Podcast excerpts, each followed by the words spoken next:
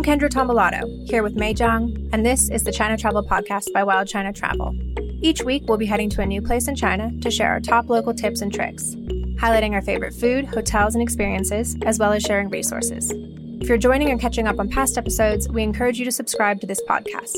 And lastly, if you're interested in traveling China with us or attending any of our other virtual events, please visit our website at wildchina.com. For this episode, we head to Tibet, a region on the western reaches of China, commonly referred to as the last frontier, the roof of the world. Home to the sparkling Potala Palace, the vast expanse of the Tibetan Plateau, the snow capped peaks of the Himalayas, the north and eastern faces of Mount Everest, the seat of Tibetan Buddhism. It also happens to be where Wild China's first sparks of existence came to be. Hi, everyone. Thanks for joining us. This is our seventh episode, and I am back here with Mei. Uh, the last few episodes, I haven't been around. Mei has been chatting with some of our experts and guides about different places in China. So I'm excited to be back here joining Mei and talking about Tibet. So yeah, Mei, maybe you can start us off with uh, setting the scene. What comes to mind when you think of Tibet? I think everyone think of Tibet as the higher ground because physically it's higher. It seems like spiritually you're higher too. That's how everyone feels about Tibet, I think. In my mind, when I think about Tibet, two actually different images come to mind. One is this vast, treeless, almost moon-like mountains with rock faces, right? In the distance. And then there's this herd of Tibetan antelopes galloping in the distance. Trailing them is this cloud of dust. And this is in Ali. This was the first morning when I woke up in the cabin of a oil tanker going into Tibet. Never saw anything like that before. It was stunning. Then there's this other imagery, which is from um, northwestern Yunnan, which is also Tibetan, but it's very agrarian, very green, and beautiful glacier mountains covered in snow at the peak. Slightly lower altitude. We're still talking about very high altitude, about 10,000 feet. They have barley fields and also yaks and all the Tibetan traditional like farmers, maybe semi nomadic communities. They would herd their yaks in the open fields and also spend lots of time chanting and counting their Buddhist beads, walking the Kora around Sonsam Monastery. That's sort of like the two images that constantly pop up in my mind. It's so interesting. There's these two, obviously they live in harmony, but sort of very different images. Some people come to us and they ask about going to a trip to Tibet to do trekking, right? They're interested in the Himalayas and that kind of stuff. And then some people are looking for more of like a spiritual journey, learn more about Buddhism and Tibetan culture, and which is just everywhere. Like you said, you see Tibetan people doing koras, going to temples, every element of the daily life. So yeah, absolutely. It makes me want to go back. I also want to ask you about Wild China and uh, Mount Kailash. I know that Wild China's founding story um, has something to do with Mount Kailash over 20 years ago. Okay. you ready for this? If I didn't make it out of that trip, there would be no Wild China. Seriously, I didn't know it would be such a treacherous journey. Mount Kailash, I think a lot of us who are interested in Tibet would have read about it or researched about it. It's um, in, in Ali, uh, which is the western region of Tibetan Autonomous Region. And it's this pyramid shaped kind of a mountain, a naturally formed swastika on the southern face. It's, it's a rock formation. When snow falls on top, the black rock and the snow, you can see it, you see the swastika from a distance. And because of that, it's considered the most spiritual holy mountain.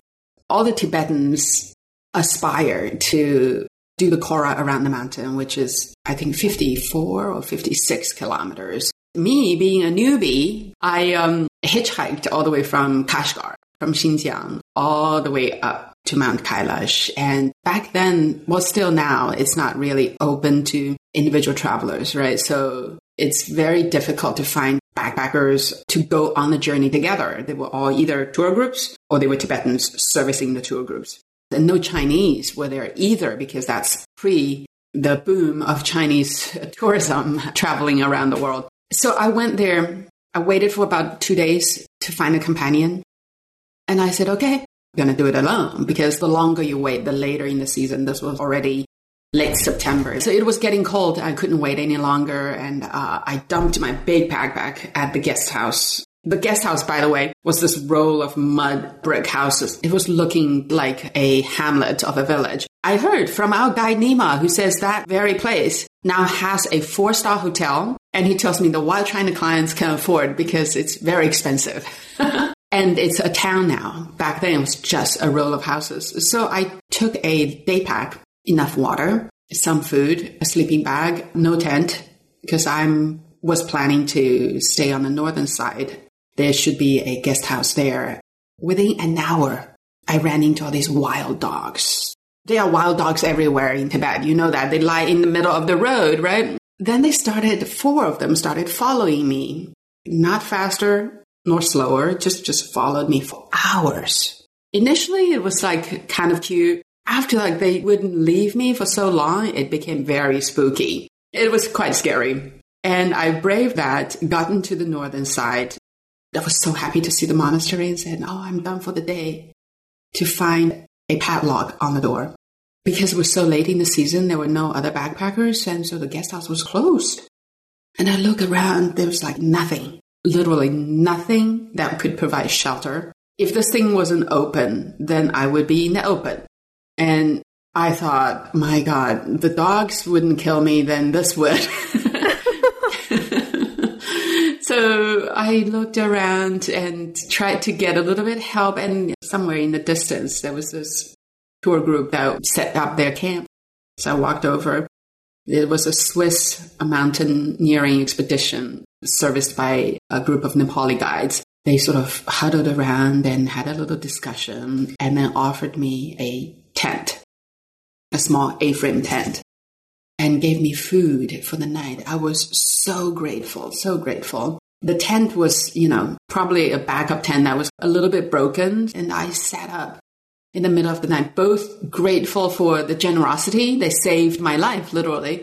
Very grateful for the just the surrounding. It was so beautiful. There was a bright moon shining on these snow glacier covered peaks so pretty. And I thought this was one of the most magical and beautiful moments in life. Would other people have to endure what I just went through to get here? If I make it out of there and uh, I still think tourism is a good idea, there's something I can do to to build access to magical experiences like what I had without necessarily the kind of risk I had to have back then it's not that I didn't want to research, but there was no internet. There was or there was very little. There was internet, but very little information about the guest house. So there was no phone number. There was no cell coverage. So I thought someday maybe I'll do something that enables people to experience the magic of this wider open land, experience China differently. That's when the seed was planted. That's amazing. What a journey, especially by yourself. Oh my goodness. I cannot believe that. Um, I was young. Wow. But it's very cool. I think that's like, you know, obviously very in line with Wild China's values still to today is really unique experiences that otherwise wouldn't be accessible, whether it's really, really far away, like Mount Kailash, or whether it's just something that, you know, doesn't have a lot of information or doesn't have any English information or is something that would be unattainable on your own. So that's amazing. I want to sort of go back to something you said at the beginning, because I think this was a note that we should sort of discuss, but you mentioned the Tibet Autonomous Region when you were talking about Mount Kailash. Earlier, you talked about Songzanlin Monastery, which is uh, in Shangri-La in Yunnan, right? So what is the difference between sort of what people consider to be Tibet and then the sort of different areas where there is Tibetan culture, you know, where you can experience that, whether it's within the Tibetan Autonomous Region or if it's in Yunnan, Sichuan, Gansu? Kendra, I feel like, you know, you are very well researched and you probably know the subject. I can briefly talk about, but please feel free to add. There's the Tibetan Autonomous Region, what people refer to TAR, or you often hear the name Lhasa being thrown around. And Lhasa is the capital city of TAR. And the Tibet Autonomous Region, it, honestly, it's an artificial line that uh, drew sort of out this wide area in southwest China. That doesn't limit the area where the Tibetans actually live. The Tibetans live broader than that. When you go to actually northern India, in Ladakh region, you find Tibetan populations there as well. On this other side, bordering other provinces in China in the northern, northeastern of TAR, of Tibetan Autonomous Region. There's Qinghai, Gansu. Further to the east, there's Sichuan. To the southeast, I'm all talking sort of standing in Lhasa's position, right? So all these provinces have beautiful sort of areas that share a lot of similar cultural sort of traditions Landscape wise, they are on the eastern extension of the Himalayas, other mountain ranges in other parts of Tibet. Religion wise, they all believe in Tibetan Buddhism. Lifestyle wise, economic income wise, this eastern or northeastern area of Tibetan region is more agrarian. When you go to Lhasa itself, it really looks like the moon. Right? It's very barren, open land. But this other region of Tibetan pockets of Tibetan culture usually are much greener. Oh, that's yeah. wonderful. Yeah, I but think you can add it. I remember you told me something about the Tibet travel permit, which is very useful for travelers. Yeah, absolutely. Um, so yeah, the areas you just mentioned, like Shangri-La and Yunnan and that sort of border area that has all the mountains, Western Sichuan, like you said, Qinghai and Gansu, they are all obviously different provinces. So they're within mainland China. They don't require any kind of special permit to visit. If you have a Chinese tourist visa, uh, you can visit any of those areas. However, the Tibetan Autonomous Region, I think many people know, requires a special permit called a Tibet Travel Permit. Um, and a lot of people hear this and it sort of turns them off. I know I've talked to a lot of people and they're like, oh, it sounds quite complicated. There's a lot of information on the internet, sort of opposite of what you were saying earlier. I think it's kind of confusing because there is so much different conflicting information. But it is actually quite simple. Basically, you just need to book through a travel company like Wild China and they handle everything for you. So all you need is you need a Chinese tourist visa. Um, and then once you have that, you would send the company your tourist visa and a picture of your passport front page. And then we apply for the Tibet travel permit for you. I think another question people often have is, is once you get a permit for Tibet, how do you get in? So I know that there's a lot of restrictions around foreigners getting in and out of Tibet where they can enter from. We talked about in our, our Shangri-La episode that obviously the Songtsam hotels have like, they have lodges road tripping all the way to Lhasa, but unfortunately non-Chinese passport holders cannot do that. So what are sort of some of the other things to keep in mind when traveling to Tibet? How's the best way to get in? You know, airport, train? Well, we've often had most of our guests fly into Lhasa. That is a two hour flight from Chengdu and it's beautiful. Just, just an absolutely beautiful flight if you stay awake. But me personally, I love the overland journeys to get into Tibet.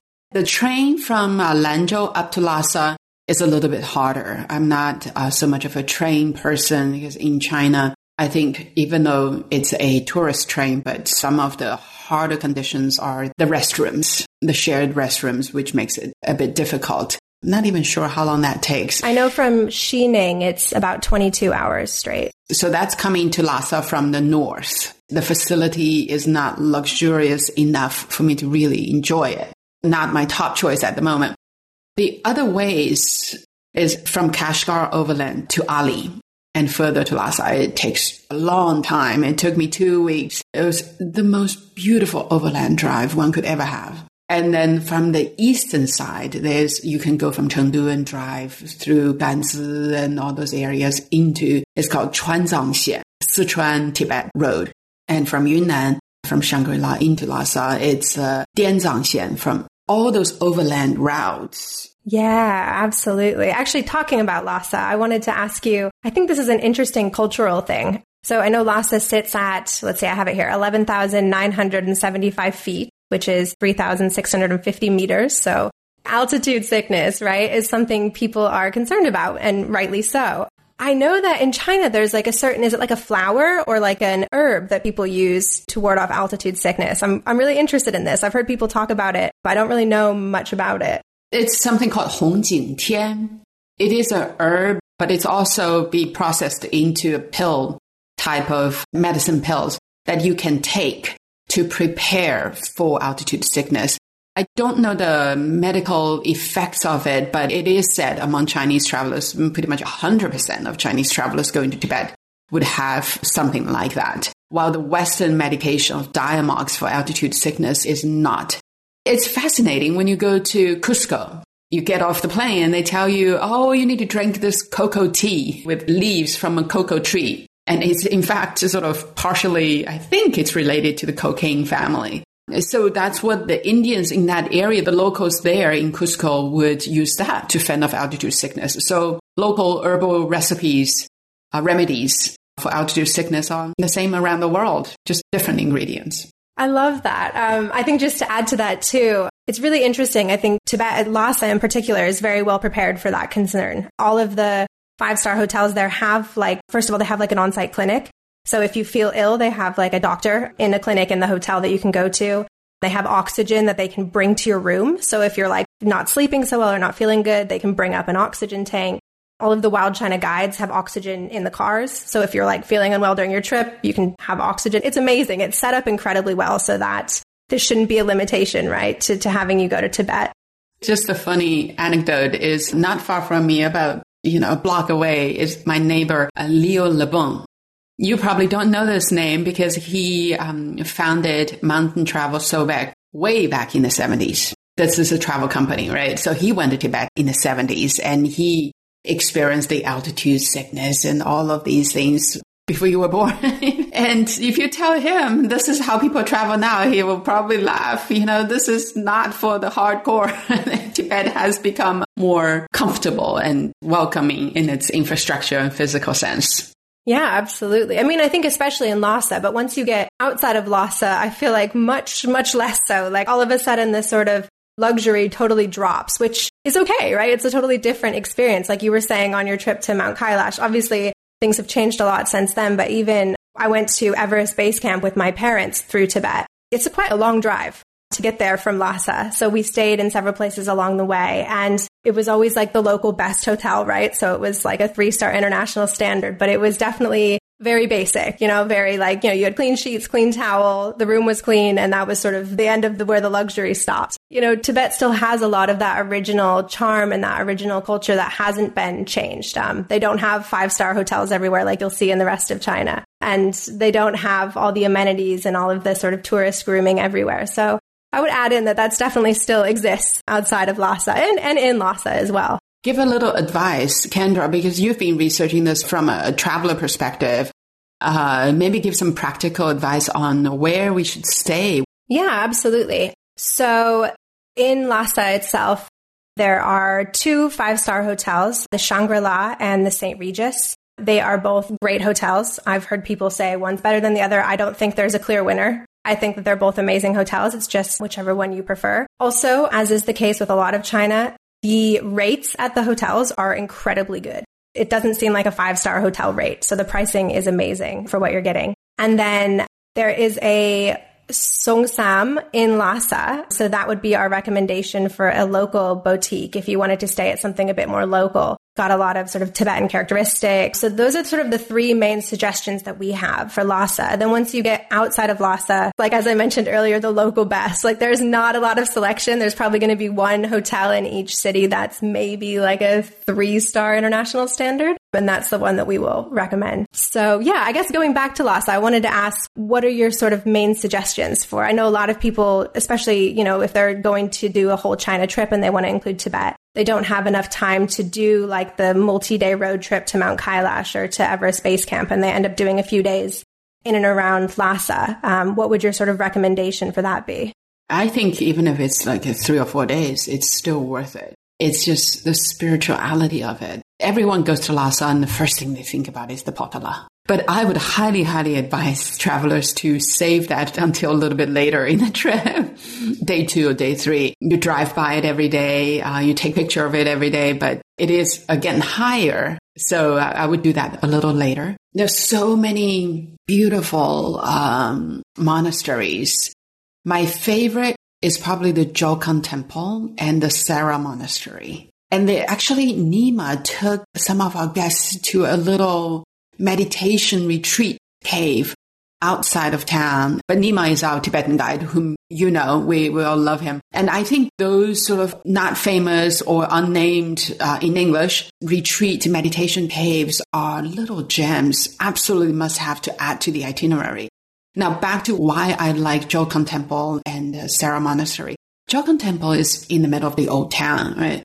And I just love going there, spending at least, at least half a day aside from seeing the Buddhist structures, the inside of the temple itself, what's most interesting to me, intriguing, is life in and around the temple.